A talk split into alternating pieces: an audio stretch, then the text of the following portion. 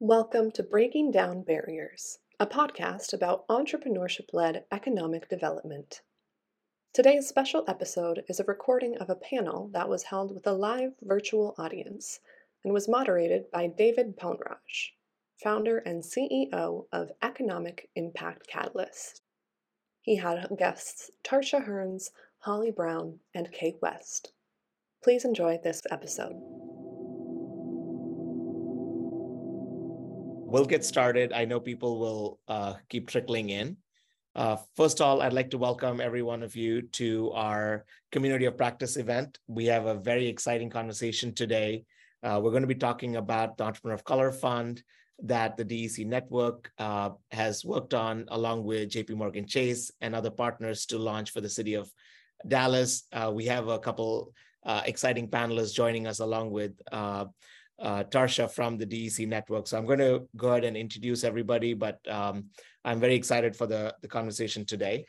Uh, let me just quickly introduce the panel. Uh, first, we have Tarsha Hearns, who's a senior director for the DEC network uh, in Dallas, Texas. I'm not going to read the full bio, and I'll let Tarsha kind of talk about her mission uh, and what she's uh, looking to get done. so uh, uh, I'll just introduce everybody, but I'd love for you all to come back and kind of talk about your work and what you're looking to get done. Uh, next up, we have Holly Burrow, who's the CEO and founder of eqALL Business Solutions, also based uh, in Dallas, Texas. Uh, welcome, uh, Holly. and then third, we have Kay West, who's the VP and Market Manager for the Texas TruFund Financial Services, overseeing Texas and initiatives in North Louisiana.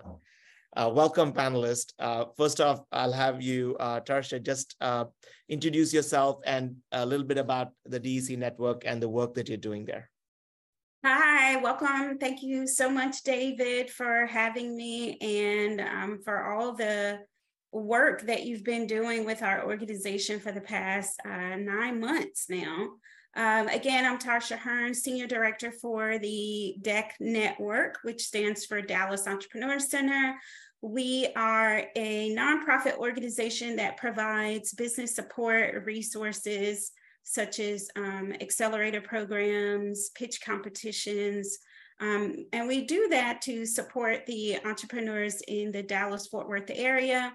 Um, we are locate our main entrepreneur center is located in one of the largest neighborhoods in um, Dallas, which is called Oak Cliff. And so I'll be talking more about that, um, but that's about the DEC network. Thank you, Tarsha. Uh, Holly, over to you.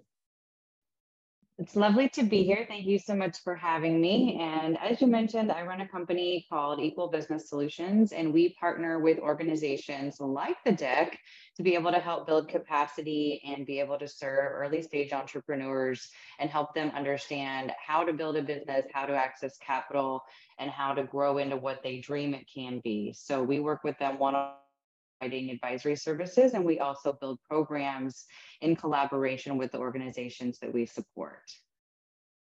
Awesome. Thank you. Uh, Kay?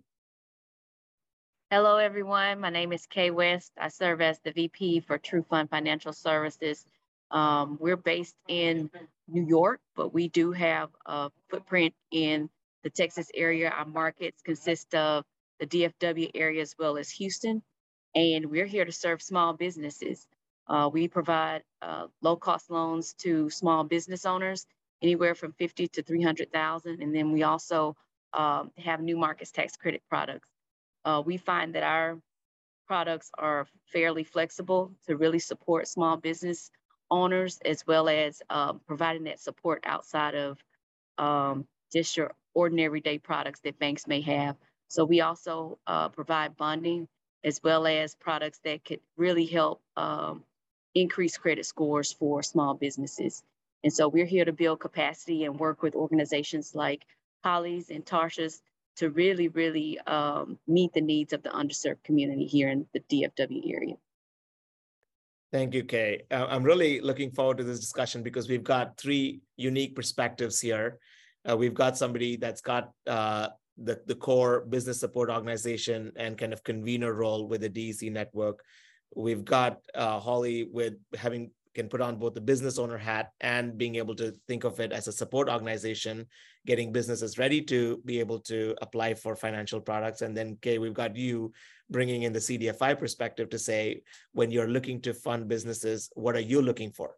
And I think uh, this can be a very interesting conversation, and it'll build on some of the work that the DEC network has been doing in Dallas over the past four and a half years, along with a lot of other partners uh, funded through some major uh, organizations. So I'll start, Tarsha, by kind of uh, having you provide some background uh, because a lot of the people that are listening to this today and will be listening to this are really looking for kind of what does a roadmap look like for bringing uh, such a conversation to the mark to their markets first and then being able to also implement something like this long term as a solution for uh, their underrepresented uh, businesses so i'll ask first tarsha what what was the motivation for the dec network to say this is something that we want to invest time and resources uh, to want to solve uh, for dallas yeah, thanks for asking.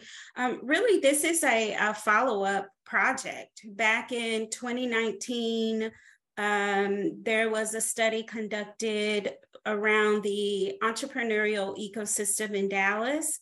And in that um, study that was conducted, there were several gaps that were identified specifically for the southern sector of Dallas. And it uncovered that there were several um, needs that needed to be addressed for entrepreneurs.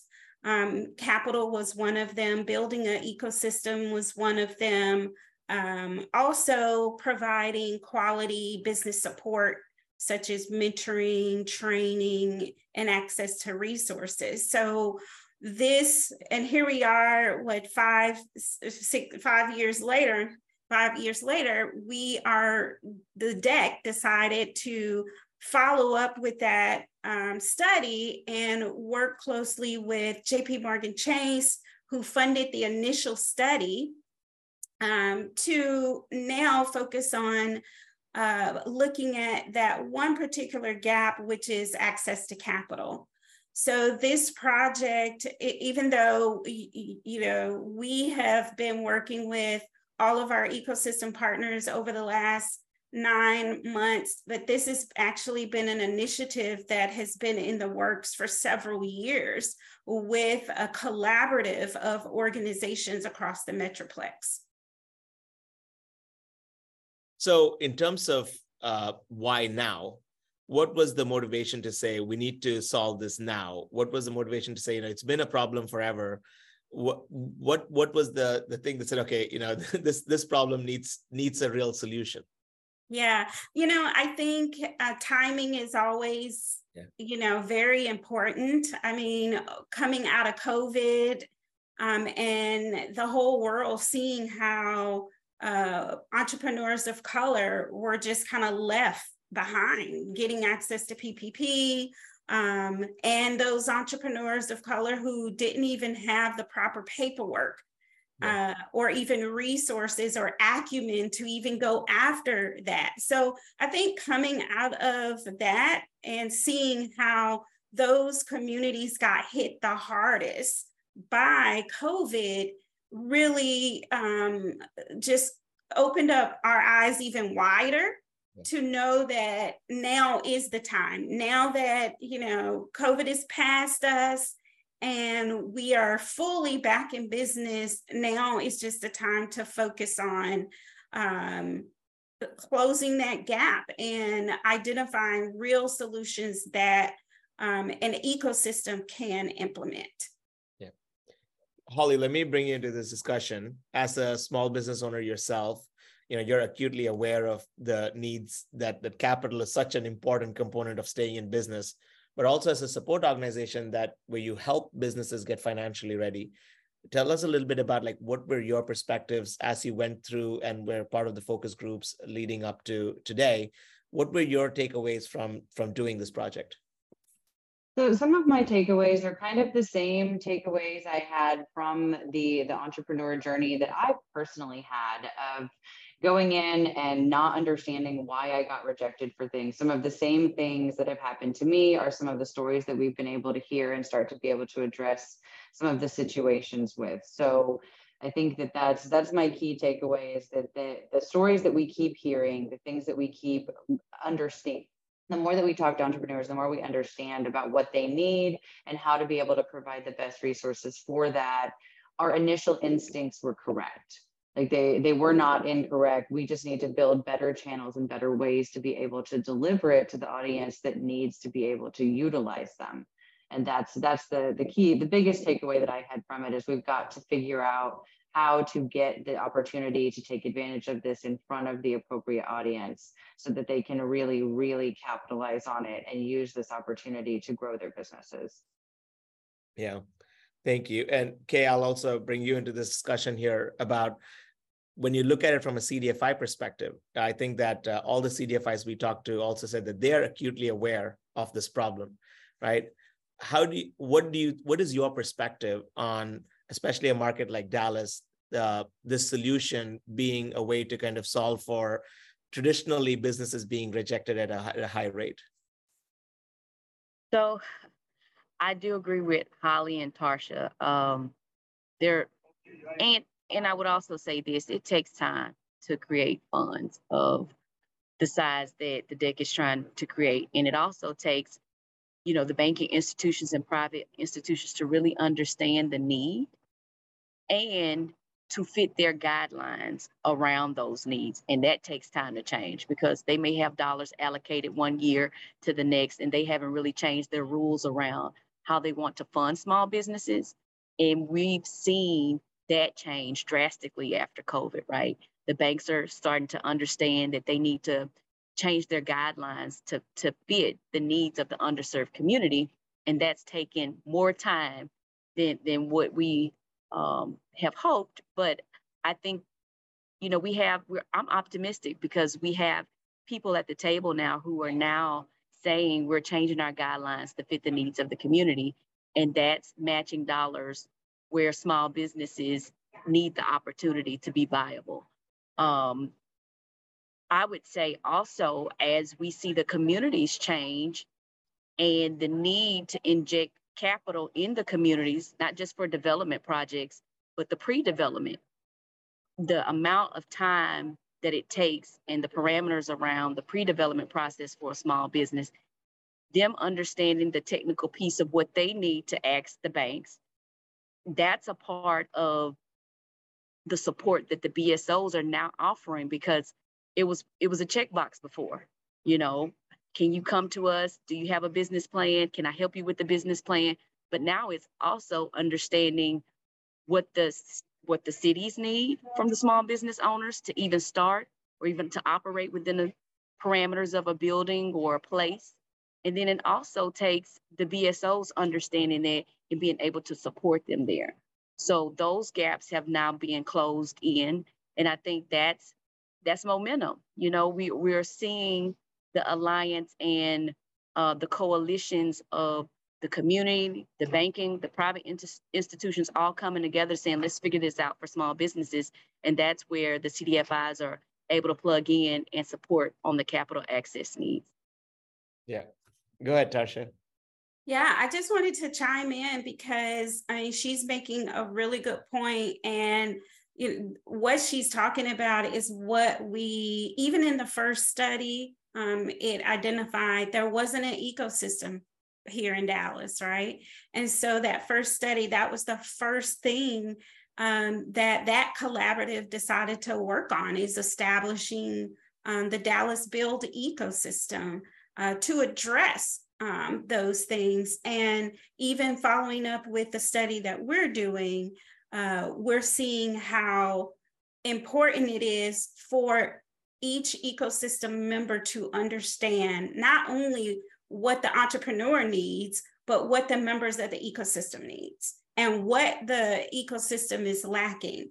Um, so in the study that we conducted with you, David, we saw that some of the business support organizations weren't even educated around how to refer a borrower a potential borrower, how to vet them. Many of them don't even understand the five C's uh, of credit. So um, therein lies a whole layer of issues in itself that is contributing to this gap um, in capital. Yeah, absolutely. Uh, Holly, well, and I think that Kay kind of touched on something that, that became really acutely aware to, to me a few years ago. I had the opportunity to work with a, a different CDFI during COVID to help with PPP. And something that, that became really obvious to me in that journey was that we're not doing the right connecting of dots. So what Kay mentioned was like, we're not teaching entrepreneurs how to plug into what the city needs and how do you understand what the economic development spaces are looking for and how can they help? And all of these things they the the entrepreneurs need sort of a hand to hold to be able to support them through that learning curve. And traditionally that's not something that's present in the lending space because they don't have the time or the bandwidth to be able to support that learning curve. So it just didn't exist and so not only were borrowers being denied, they then were not able to capitalize on any of the other resources that more experienced entrepreneurs in spaces actually know exist and they know that they can go to them for support. They didn't even know they were there. So it's a matter of not even knowing what questions to ask and then no guideposts there to be able to help with that. So I think that Kay brought that up and I thought it was a really good point to, to double click on too. Yeah, and and I'll continue on this vein. Uh, so, uh, Tarsha, if you want to kind of just tell us a couple other things that stood out, right? Just to kind of level set before we jump into the solutions.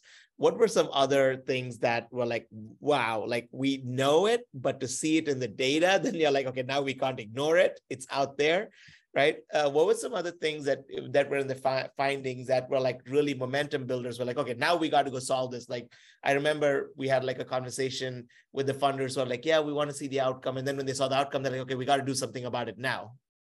Yeah. You know, just like Holly, I too worked for a CDFI. I too have been an entrepreneur and so you you do you know these things because this is the world you live in right? Because you either experience it yourself or you've worked with someone or tried to help someone who's experienced it. But some of the things that really stuck out um, that one that i already knew was the high number of entrepreneurs, particularly entrepreneurs of color that were declined by CDFIs. So again, having worked for one, I saw that internally, but seeing it collectively across five different CDFIs, having seen that 53% of entrepreneurs of color were declined by a nonprofit lender, that blew my mind.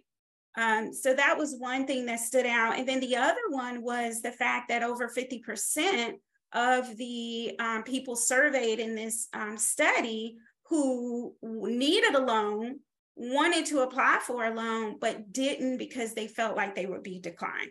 So those were the two things that really stood out for me and it's very personal for me because you know as an entrepreneur myself just like holly said i've i've you know i needed funding at one point and i was just so afraid that one i didn't want to take on the debt and number two wasn't even sure that they would fund me. Um, so it's it's very personal but it's also disturbing to actually see those numbers um, that come back from those entrepreneurs that were surveyed. Yeah and I'll have Holly react to this. Holly, the other one that we found was that uh, people did not know why they were declined, which was at the and that was over 50% of people did not know why they were declined. And that was at the heart of the problem because if you didn't know how you why you declined there's no way you're going to actually get better. And when we shared that even with banks they were not surprised. They were like yeah you know we have a generic letter we send out. We don't tell them why what what's your reaction to that in that you know how do you fix a problem that you don't know exists?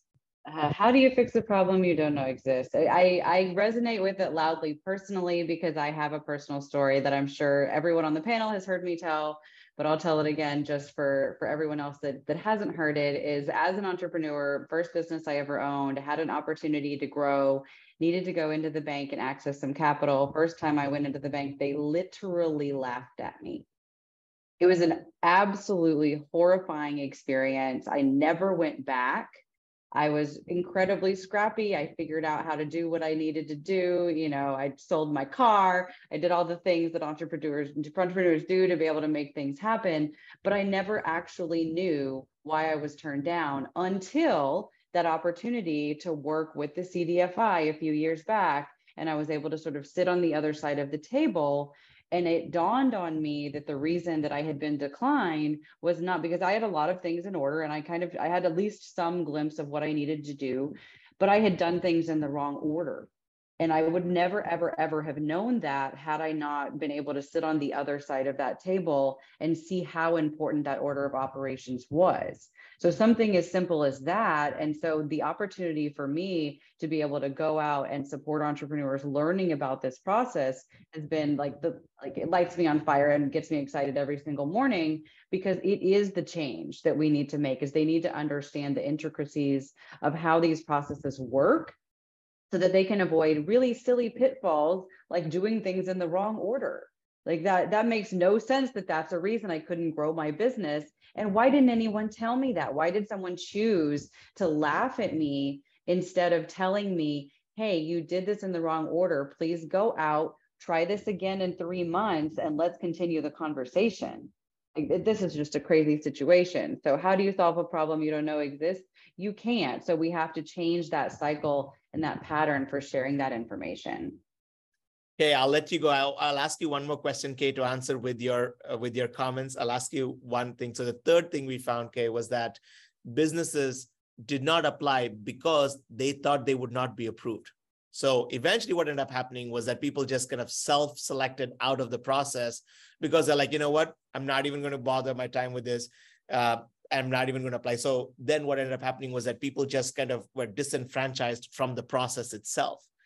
And so if you're doing something like this, how do you go back and say, no, no, no, we're trying something out. Believe us now. Right. So yeah, share your thoughts, Kay, and then also would love to get your feedback on that was another surprising finding for us was that uh, there was a majority of businesses that just did not apply because they didn't think they'd be approved. So I want to answer this in a way that does not take away from anybody, but also answers it in a way that I feel like um, is an accurate perspective. And so, you know, historically, most of the people from the banks, you know, were not people of color. And so, you know, redlining is a real thing. Historically, as the banks have changed and uh, have become more, I believe, inclusive in their own uh, practices and establishments, I think we've seen some diversity. But the truth of the matter is, when one of those people historically has been in the institution and they go to the next institution, they carry some of those same biases, prejudice with them. And it's unfortunate, but it's a historical thing. And the same thing with CDFIs. When one person leaves one CDFI, they go to another CDFI, they they hold some of those same practices um, and biases. And it's unfortunate, but it's taking some time to kind of rid um, these organizations of these types of practices.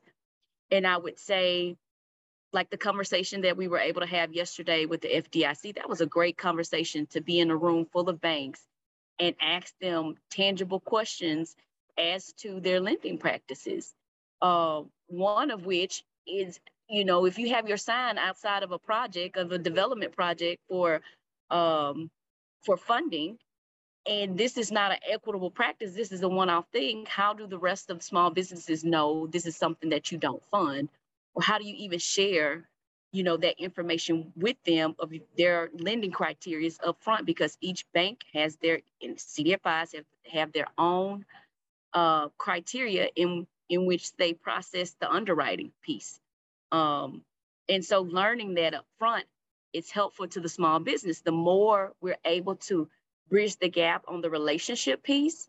Relationship banking has become a huge thing now, not just for the big banks who can afford to do it, even for the small uh, hometown banks. We really have to hone in, even as a CDFI, on the relationships within the community. And so that's why we're focused on South Dallas because we're tracking impact, but we also, in order for us to make the impact, we have to have boots on the ground. We have to have our people present knowing the projects, knowing the small business owners, knowing what's happening, what's what's coming down the pipeline. Um, and then it, it goes hand in hand with some of the other things that's going on in the community. So as the community develops, we want to be there, um, not not to displace people, but we want the small mom and pop shops to be there. We want to fund those small businesses who are not uh, a major retail chain. We want to have that placemaking within communities. And in order for us to do that, we have to know what's going on in the community and build relationships with people. I think that that's a huge part of it. You can't sit beside behind a desk in banking or even a CDFI and know what's going on in the community. You have to go out and build a relationship. So I would answer that that way. And then I would also say building trust in the community is a real thing. We have our own fears, like Tarsha said, and small, you're fearful and you don't even know why. And you want to build that relationship and you don't know how. But when the banks and the CDFI, CDFIs come into the community and they make their presence known, that's a part of that building relationships uh, piece that you know is is is sustainable. You know, you build a relationship and they may not be ready today.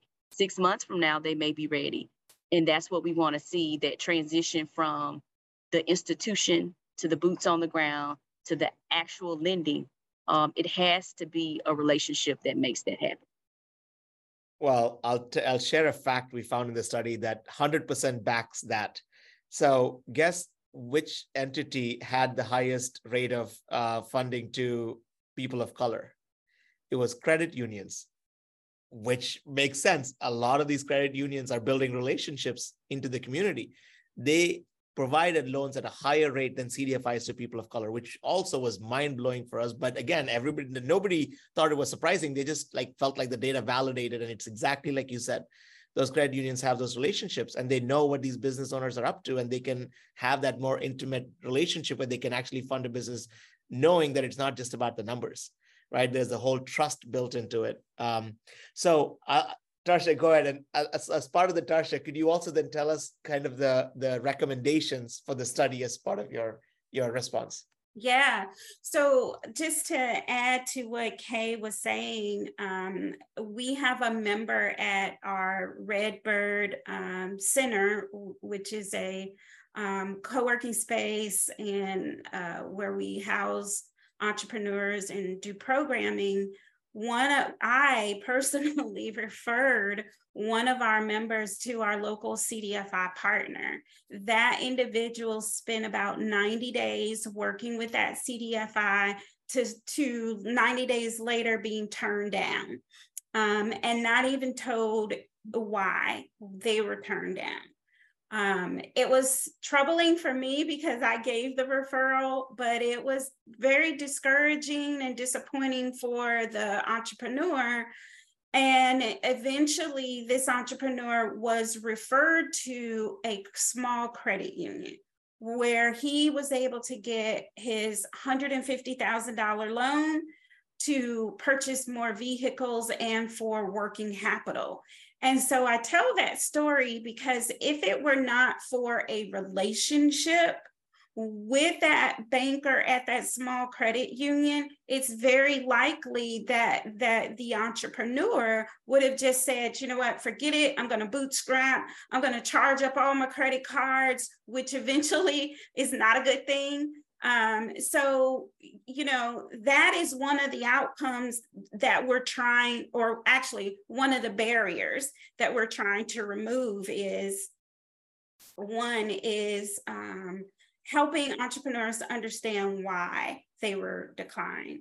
Um, and to Holly's point, there has to be um, some education from a perspective of this is exactly what the funder is looking for. And so let's re- reverse engineer our approach to start with educating. If, if the goal is access to capital, then understand what the funders are looking for, understanding what those barriers are, and then educating all involved around. So if it means establishing um, relationships between all of the ecosystem partners so that they have those trusted connectors. Um, that's one thing. Another outcome that we're looking at is actually um, training business support organizations in the area. Um, so that's a huge outcome as well. Uh, the other outcome that we're looking at is, and this is to what Kay said, uh, it was it's great that she was in the room with um, FDIC, right? Talking about redlining, talking about changing the rules uh, of engagement, because that's one of the huge outcomes that we're looking to put a major dent in. It may take time, to change fully and do a 360. But if we can kind of move the needle 45 degrees, 90 degrees, 180 degrees, I think that is a major um, outcome for this is to look at how as a, a community who all say we really want to change uh, and remove the barriers and level the playing field, how can we come up with a, an affordable loan product or a solution that everyone can come on board with um, to close that access to capital gap. Yeah, I'll I'll kind of just uh, share a couple more uh, things that we saw in the recommendations, and then would love to get Holly your reaction and Kay's reaction as well. Uh, of course, the the thing that you all have talked about, which is that how do you rebuild trust? And how do you rebuild trust where you bring in the community support organizations you bring in the churches the religious institutions the the local uh, uh, watering holes if you will right? The places where people go to so that you can actually rebuild the trust and say that okay you know you might have been rejected before but this time we're going to be a lot more intentional. Even if there is a no there is a process through which you can come back uh, and be able to be capital ready. So that was one of course, we're going to talk a little bit about the mechanics of the fund. So, uh, the recommendation to have a fund and being really creative about not just creating another loan product in the Dallas market. There are nine CDFIs. We don't need more capital. We need capital that can actually solve the problem. And so, how do you build a design? How do you design a product that all of the, current funders can play in? Uh, but at the same time, it can move the needle on uh, making capital more accessible for people of color uh, Tarsha talked about the technical assistance for BSOs and how do you kind of train the BSOs to be uh, uh, more targeted in getting those businesses uh, capital ready. Uh, another interesting thing that uh, in the focus groups we found was that there wasn't information sharing between the various organizations that support a business owner. So a business owner might go to one CDFI, have one conversation, go to another business support organization, but because they those two organizations don't talk, they might not even be working on the same things, or they might hear two different responses from two different CDFIs. So how do you have a coordinated approach so that the business owner is at the center of the solution that's being uh, created? Then thinking about outreach, uh, what does marketing look like? Because one of the things that uh, the focus groups also talked about is that if you're not in the community itself, then business owners are not going to trust you. So, how do you actually create marketing that brings you into the community? And a lot of the conversations is around access. How do you create access to resources for uh, business owners? Uh, and then the last two things were around uh, a digital navigation toolkit. So, if there are nine CDFIs and other BSOs, how does a business owner know how to navigate this easily?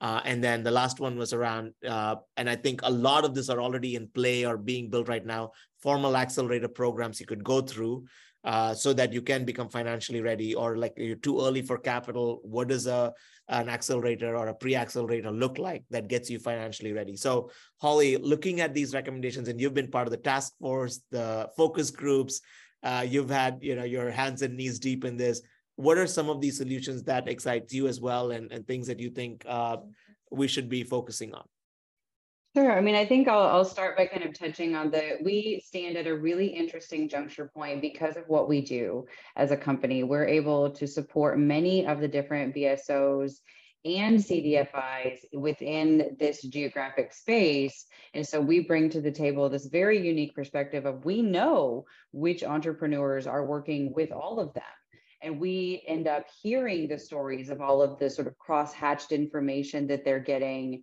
and some of that that sort of mess that gets accidentally made because and and it's all rooted in a lack of trust and so i think like that that the core of the problem is that we need to do a better job of being able to build that trust because if these entrepreneurs trusted the resources that were being put in front of them, they would be more transparent about the fact that they're working with multiples of them. And they would be able to capitalize on the resources that are there at a more full rate because then they they can get this from over here and that from over there instead of accidentally simply doubling down on some of the same resources again and again and getting sort of a, um, an insufficient education because they're not able and don't feel that they can trust the spaces to tell them that they're doing all of these different activities, accelerators, programs. And so we kind of stand at an interesting juncture and can help bridge some of those gaps in between with knowledge because we're able to build those trusted relationships. We are an organization of all entrepreneurs serving entrepreneurs, and we focus on the one on one conversations and so that's really where some of that trust is being able to be built is because we have the time and the bandwidth to be able to sit down with them and address all of the insecurities and the worries and the things that they don't feel comfortable voicing right when you shake their hand. You have to have that that time and that runway to be able to build the relationship before they feel comfortable saying that they're worried about something or that they need a particular resource. Yeah, yeah Tarsha, jump in. Yeah, uh, just continuing on the trust conversation, uh, we have the trust issue between the entrepreneur, the CDFI, and the BSOs, but we also have that trust issue between the BSOs and other BSOs, BSOs, and when I say BSOs, I mean business support organizations, yeah. um, and CDFIs. And so we even had these discussions when we were doing the focus groups for this study. And I think a lot of the tr- the lack of trust start uh, uh, from the level of BSO to BSO, BSO to CDFI.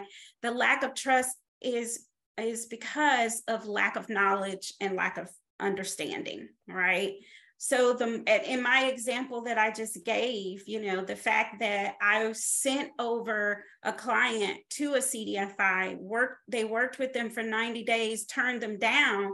I'm not going to trust sending a, another client to that be that um, CDFI However, if I were educated uh, up front around what their practices were, what their guidelines were, I would have never sent that uh, entrepreneur to that CDFI. And so there is where some of those trust issues start is, is strictly around, hey, I just don't have a clear understanding of what you do and how to refer and what you're looking for to approve an entrepreneur. Yeah. Okay, go ahead. I was going to say, uh, Tarsha said it. The training piece for BSOs and even ESOs is so important because the, the biggest gap in the entrepreneur obtaining a loan and the disconnect between the business uh, support organizations is actually the products and services that they're offering. And so the more the BSOs can be trained on the packaging piece, I think that's the biggest gap, the packaging piece, getting their tax documentation together. You know, the mixers are fine, the networking events are fine, but if you're not helping that that um, that small business package their information, you're really missing the needle. And that's that's where the CDFIs, the lending uh, institutions are coming back to say, let's build strategic partnerships. So with TruFund, we've moved away from some of our cohort style training because it was a catch-all. You know, we serve second stage businesses, and for some of those cohorts, you have entrepreneurs who just starting out or don't even have a clue as to what they want to do with their business, and don't even have a business plan. Come to some of our events, and then they're not ready. Um, so, how can we partner with uh, an organization like the DEC or uh, even Holly's organization to say, okay, this this is our this is this is our lending products this is who we fund, and this is how we get them ready.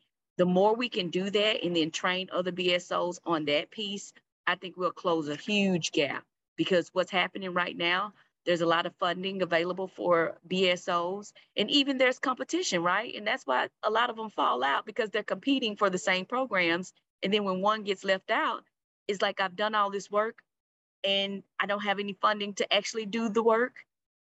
The more we can include them on these funding initiatives, build collaborations and train them, and also incentivize them to do the work, that's where we're going to build that connectivity and we're on the technical assistance piece by being strategic and focusing on the packaging piece. Love it. Uh, go ahead, Holly. I, I uh, utterly resonate with that. And I will say that, that one of the things that I really wanted to mention is because of the position that we hold and the way that we are able to support both the spaces and the entrepreneurs, the thing that I, I want to come across loud and clear is we need more transparency between the organizations because what we've been able to do is, and unbeknownst to many of the organizations, because we work with so many of them, is we're able to sort of massage what each one is offering because we're helping build it. And so we're sort of able to stop that duplication of things. And so it's been something since the since we've begun this company that's been a goal is to stop some of this duplication of effort and and have conversations and say okay you at this cdfi you're building a program we know that the DEC already has this program why don't we build a referral process for that and let's build something else so that we're stopping this constant rotation of the exact same information being shared. And one of the really cool things that we've been able to do in the last year is build some exactly what Kay mentioned is we've been working with some CDFIs and some banks to build some process and online education that actually walks entrepreneurs through that process of preparing and packaging so that the first time they're hearing it isn't when they're going to apply. And so being able to sort of reach that barrier and present that information in terms of this is literally exactly how you prepare to do this before you're actually going and doing it has been a real game changer. So I there's the transparency piece has got to got to be front and center, which I think this is going to make a lot of headway in being able to do that by bringing all the organizations together with a similar goal. So, Kay, uh, I want you to uh, go next, but then uh, we're going to jump right after that quickly into the final design of the solution because there are questions from the audience. I'm then going to turn it over to the audience to ask a few of the questions, and we'll also make it interactive so they can uh, uh, have their questions answered. But first, Kay, go ahead and, and share your thoughts. So, David, there was a question in the chat, and I just wanted to chime in. Uh, sure. I think it was Antoine who asked how can economic development organizations play a role uh, to support small businesses? And I would say they could help across the board in so many different ways, whether it's uh, making it faster, cheaper, easier for small businesses by partnering um, and on the, the, the city side, making it the restrictions and zoning, the permitting piece, they play a vital role in making those decisions um, on the municipal side of what that looks like for small businesses. Now, they can help on that front. They can also help with funding. Uh, economic development organizations, you know, they can build revolving um, loan funds. They can they can even, you know, create funds based off of tax incentives. There's so many things that they can do. It really just takes them building the capacity and, and the know-how and focusing on the small business piece. Because the city of Dallas is focused on that, from all fronts. I would say their uh, the community development piece, that on the economic development side, on the housing side, all of those different pieces play a part in in the support for um, small business owners. But it really takes um, an out of the box approach, and and sometimes looking at best and promise promising practices outside of Dallas. Uh, one of those things is the one stop shop model. I've seen so many organizations try to do it and there's still a huge miss on what that looks like because they're not decentralizing those those offerings out into the different parts of the community. And the more that you can do that and help the community be sustainable within that neighborhood and creating those one-stop shops within that neighborhood the more you're going to build capacity um, for those small businesses within the communities and neighborhoods to be viable. The hub and spoke model sometimes work but it needs funding. It needs uh, guidelines. They need to pull the restrictions back on the permitting zoning, and also they need to help on the on the capital side of supporting uh, those entities to do the work because it costs money to do the service delivery, not just for the BSOs, but um, CDCs and other community organizations who are out there doing their part. They need funding. And so that's where the economic development organizations play a huge role in making that happen. Yeah. Well said. Tarsha, go ahead. Uh, Antoine, you just opened up a can of worms, but I won't let a whole lot of them come out. So I do. But Kay, I mean, she hit the nail on the head. Um, you know, the DEC at Redbird is located in an area that is about 64% Black and Hispanic. It's the largest neighborhood in the city of Dallas. And the largest neighborhood in city of Dallas has the largest minority population. So clearly, as you know, around the country, when you have those communities that are largely Black and Hispanic, they are under resourced. Um, but at the same time, here in the Oak Cliff area of Dallas, it's it's a um, it's a food desert right? There's not a grocery store nearby. I mean, the, the next grocery store is, is actually going to come in 2025, but it's a food desert. It's a infrastructure, you know, it has infrastructure and broadband access issues. Uh, north of 30, there's hundreds of banks. South of 30, where Oak Cliff is, there's less than that. So there, it is definitely an under-resourced area. And to Kay's point, when when we look at it as entrepreneurship is economic development, if we invest in revitalizing those areas, which the Redbird area is under revitalization, uh, new new businesses are coming. The Starbucks that's located there is like the second or third highest revenue generating Starbucks in the whole city. Um, so when you bring that type of activity to the area, it's creating jobs. And the more you have that one-stop shop, which is what the DEC is the DEC at Redbird is trying to be for that community, is you can come in here and get connected to resources. Um, we are a hub with the Community Navigator program. And so for the last two years, we have been working through this hub and spoke model um, and coming together collectively to fundraise and look at the core competencies of each of some of these uh, ecosystem partners and saying, okay, well, you're good at X, you're good at X, let's collaborate together. Let's fundraise together to see how we can support the community in which we serve. So thank you, Kay, uh, for, for going more in depth on the economic development side of that. Yep. And I'll just add, you know, we work with economic development agencies as our primary client. And what we found is that the, the most important thing we can do to help economic developers play a vital role is to educate them on the impact of supporting small and micro businesses. Because it's a lot of it is what we call non-sexy work. You know, a small business doesn't make it, it doesn't give you that 500 jobs that an Amazon HQ2 brings to Dallas right? It doesn't make headlines. But how do you show that a small business actually creates the net new jobs in the city, that they actually live and work in that community and the dollars actually get spent back in the community? All of the, those things uh, are things that we need to educate uh, economic development agencies on to say that there is actually true ROI in supporting small businesses, and they have a critical role to play in supporting philanthropy and supporting BSOs and supporting all these other entities because ultimately the taxpayer dollars benefit the city and the state and the federal government and that that money being reinvested in community development is actually a really good use and one of the primary areas that economic development should play in. So thank you antoine for that wonderful question and thank you all for kind of you know highlighting um, that that's that's a, a, critical component of the solution uh, that we need to think about. So i'll jump a little bit uh, into the solution itself because i want to make sure that we don't uh, have this discussion without actually talking about what we ended up uh, proposing as a solution. And I'd love all of your thoughts on this. I'll I'll kind of show, share the the thought behind this, but Tarsha, I'd love for you to kind of talk about like the how and and the what uh, behind it. Uh, when when we looked at across the ecosystem and looked at other ecosystems as well, we looked at several other markets where there is an entrepreneur of color fund. We looked at the entrepreneur of color fund that was established by J.P. Morgan Chase with a 100 millions the $100 million that, that LISC helped deploy. And we looked at Washington, D.C., and New Orleans, and Detroit, and all these other markets.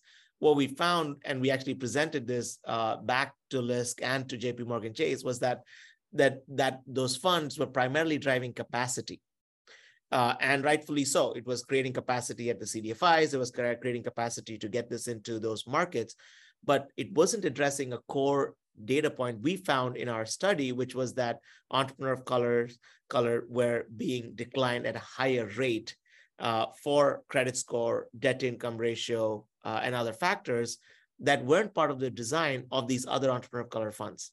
So what we said was, can we actually create a solution that could uniquely test out this hypothesis that it's not the capacity that's the problem, it's the trust and the design of the solution that is a problem and say we might be wrong it might be not doable but at least we will create new solutions versus just creating more capacity knowing that there are nine cdfis that service that market do we really need a 10th or do we really need an additional fund that does the same thing?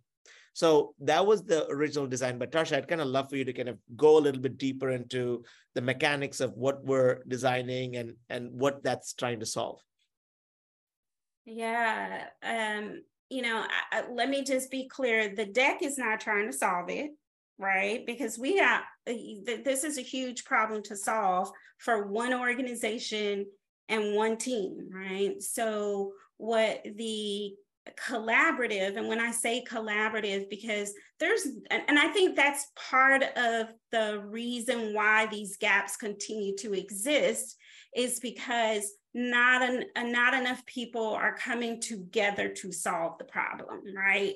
It is one person or one organization trying to solve the problem. And so here in Dallas, everyone is operating in silos. We're all working on the problem and we all have our little part of how we want to solve it. But in order to really move that needle uh, way forward, we have to collaborate. So with this initiative, we worked with about, oh gosh, how many, maybe 20 plus organizations to come together to solve the problem. Um, and so, so what we're designing is a loan product um, with the perspectives of those business support organizations with the perspective of the CDFIs, the traditional financial institutions, as well as the entrepreneurs, right? So, you know, I don't know about all the other studies out there, but I know that the, some of the ones that I've been part of, it's always been, hey, we're just going to survey the entrepreneurs and we always get the same answer, right? but do we ever bring the entrepreneur together with all of those and so i think that's what makes what we're doing as a collaborative unique is that we have all the perspectives at the table and we're getting input from each one of them. The DEC is not designing this loan fund. It is the the uh, capital access collaborative the ecosystem that is interested in in changing the rules or rules of engagement, we're all coming together. So we are looking at a loan product that is going to remove some of the main barriers, such as collateral.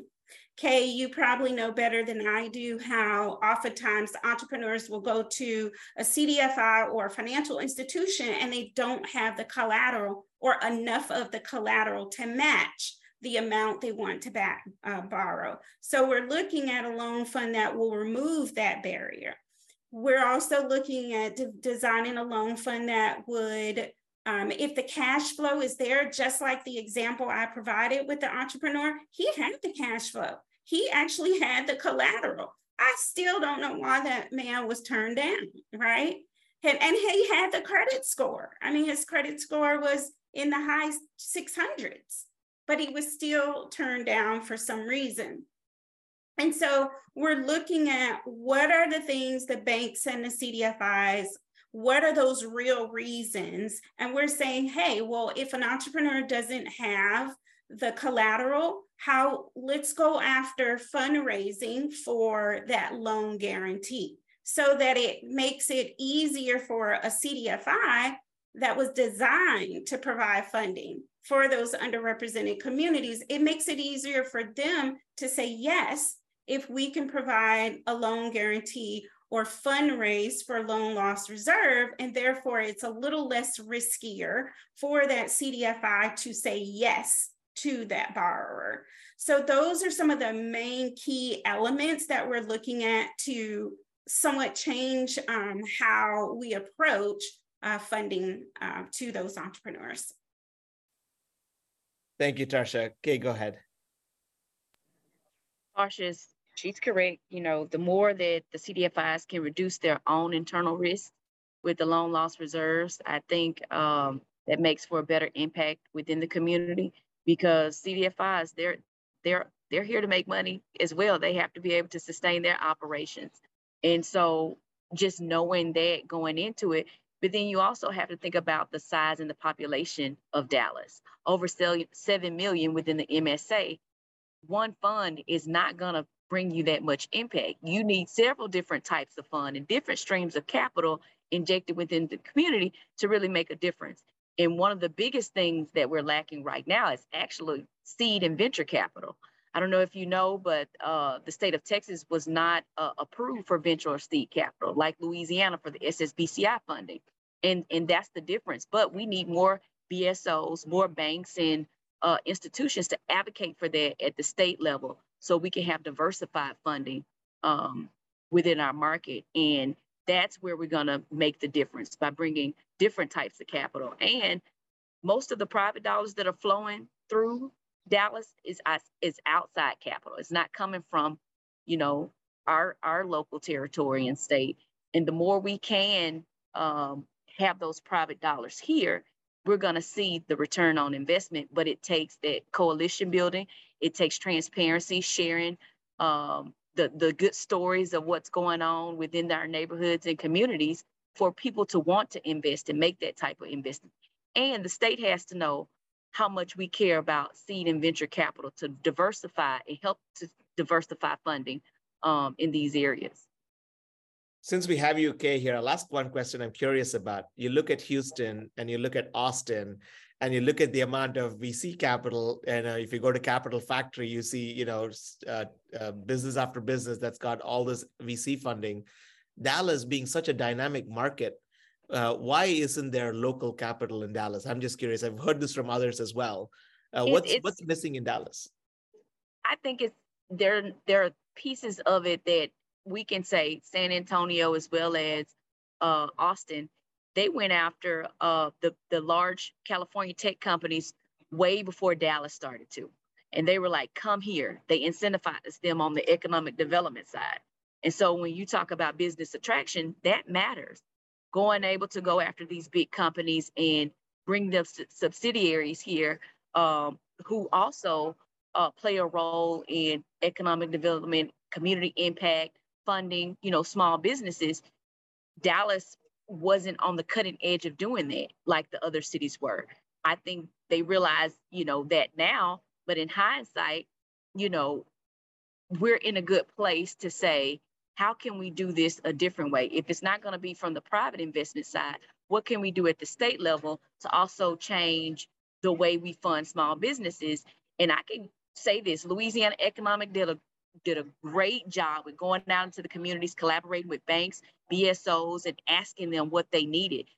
They partnered with the private institutions to say, okay, we want to bring uh, biomedical companies here. We want to be the next big state in uh, tech. And how do we do that? And that was through the Treasury um, with SSBCI funding. So they made their application um, um, that they laid out their application in a way that spoke to the needs of the community. And I don't think we quite did that. And that's where I'm kind of put on my political hat. But I think we need more people to speak up about that and champion uh, that at the state level. Yeah, that, that's unique about Texas. Of all the states that we supported the SSBCI, Texas was one of the few states that did not get TA dollars, which is hard because then how do you get the loans to those micro businesses, right? Yeah. Uh, so we're we're Technical actually meeting. Yeah, exactly.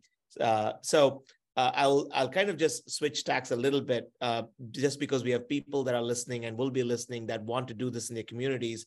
Tarsha, could you kind of speak to uh, if you went back and did this, you know, what would you change or what were some lessons learned around the mechanics of bringing the community together uh, and thinking, you know, before we talk about next steps and where we're headed, you know, if we could reflect for a second, you know, what are some lessons that you've learned, both good and bad, things that you would do again, right? Things that went really well and things that, you know, you would say, okay, we we would we could have tweaked. Yeah, absolutely. I think what we did really well, um, and and I I commend the Dallas ecosystem for this, is that uh, we have already been working together since that Next Street study in 2019. So, you know, we already had a committed group of people coming to the table who had been working together for five plus years. So the that those relationships was there. There's a certain level of trust that was already there. So I think that is what worked well is that bringing the people to the to this project that were already working um, together, but also had boots on the ground that could give some very valuable insight. So, definitely, anyone out there listening, um, that is what really worked well for us. Um, and I actually I want to bring up a point in terms of lesson learned or what could be tweaked. Um, a point that was posted in the Q and A about looking at some previous um, funds that were here in this area and what happened to them, what happened to it, and why it didn't continue and what were some of the lessons learned from that fund so that as we move forward with this one we understand um, you know what those roadblocks or barriers were. So i think that's one thing. While many of the people that are at the table for this particular um, project were also part of that previous loan um, product during um, covid so a lot of the insight came, you know, that was provided and feedback and advice actually came from people who were part of um, some of the previous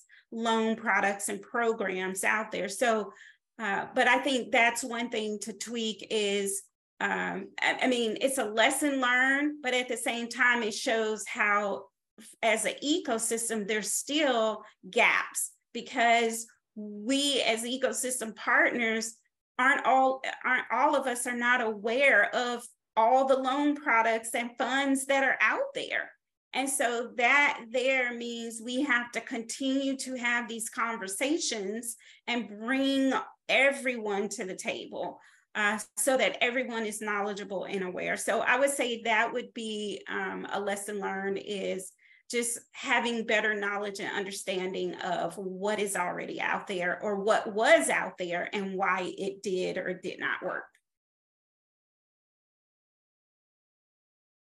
You're muted. Thank you. I was hoping I'll go through this whole presentation without doing it once, but there you go. Uh, lasted an hour. Uh, so Holly, you're next. You were part of this. Uh, I don't know if you're part of the previous studies, but definitely this one, you've been part of the entire one as part of the task force what is something as you reflect back that you would say was a aha moment for you or something that you would do differently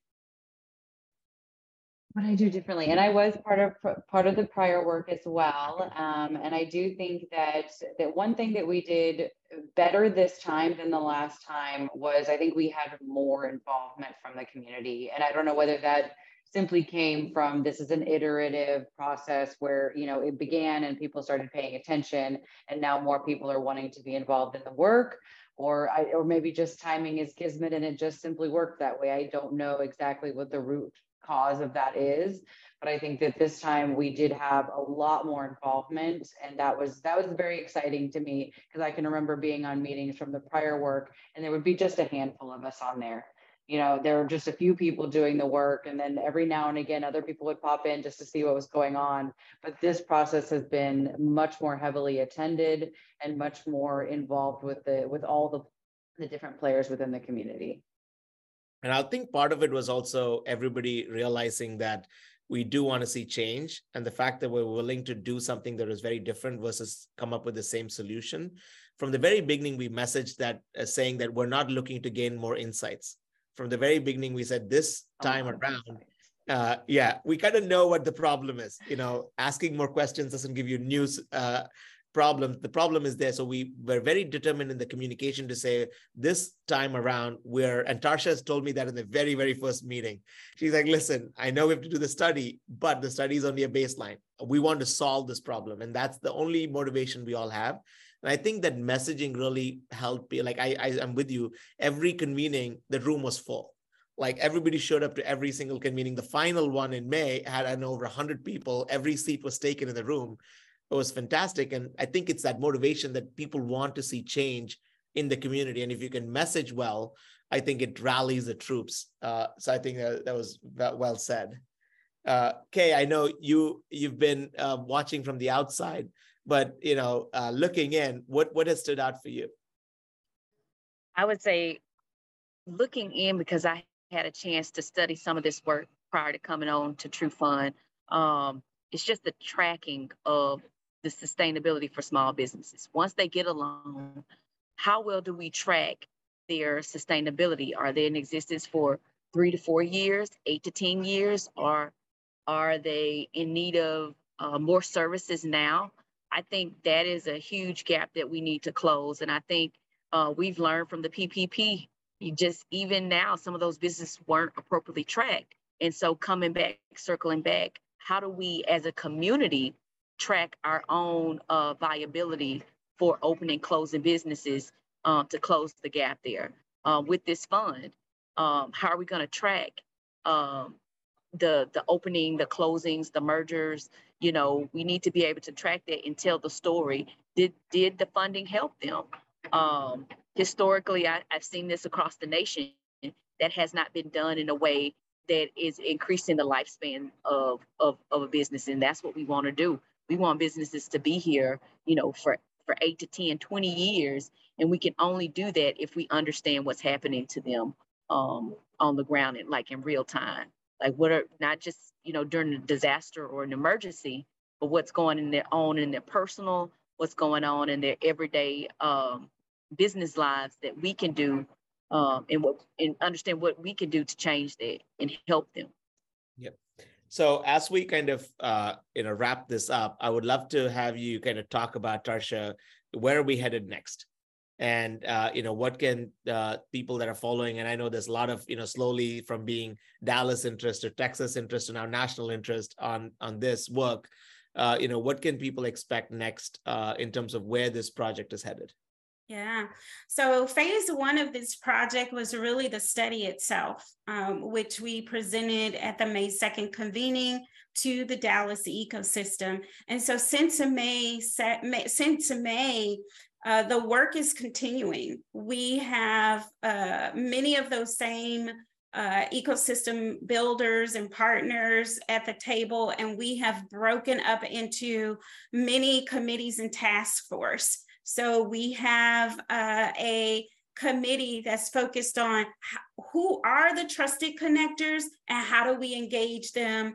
Um, what how do we connect with them? So we have one committee working on um, building that list and outreach to those con- uh, trusted connectors. We also have a committee focused on the cdfis um, for those of you who who received the white paper, you'll see that over 50% of the nonprofit lenders, which are the CDFIs, turn down entrepreneurs of color. So we have a whole task force around better understanding you know, digging deeper, um, interviewing and talking to each of those CDFIs to learn about their loan products and what the criteria is. And then we have a uh, committees around business support. And this is not just business support for the entrepreneur because we kind of know what they need. This also focuses on what TA does the BSOs or ESOs need around a loan fund to better educate them on how to vet, to train, and refer entrepreneurs to this loan fund. So that's where we currently are with the goal of these small groups coming back in uh, late August saying, you know, they all have action items, they all have deliverables, and they're coming back in late August to say, here's the list of trusted connectors that we want to start with. Um, here are the different types of entrepreneur of color funds or funds available that target that audience so that we can evaluate and say, you know, well, this organization is already doing it. This organization is already doing it. How can we come together and create a, a unified solution? Uh, so that's what that committee is coming back with. And then finally, on the uh, outreach or uh, committee is uh, how, how are we going to get the word out? Um, so our goal is that's phase two of it. Um, hopefully uh, to get those action items by late August, early September. And then phase three, and, and while we're in phase two, we are uh, looking at these community partners who want to come together to collaborate, to fundraise together. Um, this is a huge initiative, and Kay mentioned it before. A hub and spoke model um, works um, when you have the right people uh, coming together and you have the right kind of product or program that you can come together to, to uh, go to foundations, go to CRA officers to get funding for this initiative. So that's all part of phase two. And then phase three is really rolling out this um, unique affordable loan fund during the first quarter of 24. All right. So uh, this is really exciting. As we wrap up, I'm going to ask uh, Holly for you to go first. If you had like one success metric from this project, uh, saying that we can't solve for all, if we have to solve for one, I'll ask the same question to you, Kay. Then Tarsha, I'll let you have the final word uh, on on on you know as we wrap things up. Like, what will success look like? Let's say we did another uh, uh, webinar six months from now, and we looked back and said, okay, you know, what does progress look like? So, so Holly, uh, to you first. So I actually want to sort of double click onto what Kay mentioned prior to this. Is like I want to, I, for me, success would be understanding how to start tracking what is the what is the long term impact of this and are we actually building tools along this journey to be able to to engage with these entrepreneurs not just at the exciting beginning part but throughout that process? And what are we building eh, to uh, to sort of accompany and support this process that isn't money? Because we know that the money is essential but the money isn't everything and obviously, the tools that we've been building previously are not all working. So, sort of re envisioning that and understanding how do we carry that support process along with that journey of that loan. So, if it's a three to five year loan, how like we want to be with them the whole way through how are we tracking that success so for me success would be understanding how we're going to be able to carry that through the life of that loan with that business owner well said. Okay. For me, it would be the packaging piece because I'm a CDFI and I, I, I think for us, partnering with institutions who can help pre-package um, small business documents, I think that would be a win, not just for my institution, but other institutions across the board. The better we can get a grasp on that, I think we'll have uh, win-win situations with all financial institutions who are servicing in the Dallas area and Tarsha? Yes, so short term success would look like we have um, a, a, fully funded loan fund. And that that's what short term success would look like. I mean, we're, we're doing, we've done the research, we're doing these meetings for a reason is to launch a loan fund. And so that means that we've raised the $5 million that we're looking to invest into this loan fund. So that's what short term success looks like for me. Uh, Long term success, a year from now, a couple of years from now, is that uh, since I'm going to back up, since this study, we did focus on certain zip codes in the southern sector of Dallas. I think it's important to bring that um, to light. Um, because that is an area of, of Dallas that is under resourced. And while there's all areas in the DFW Metroplex that uh, need entrepreneurs need support.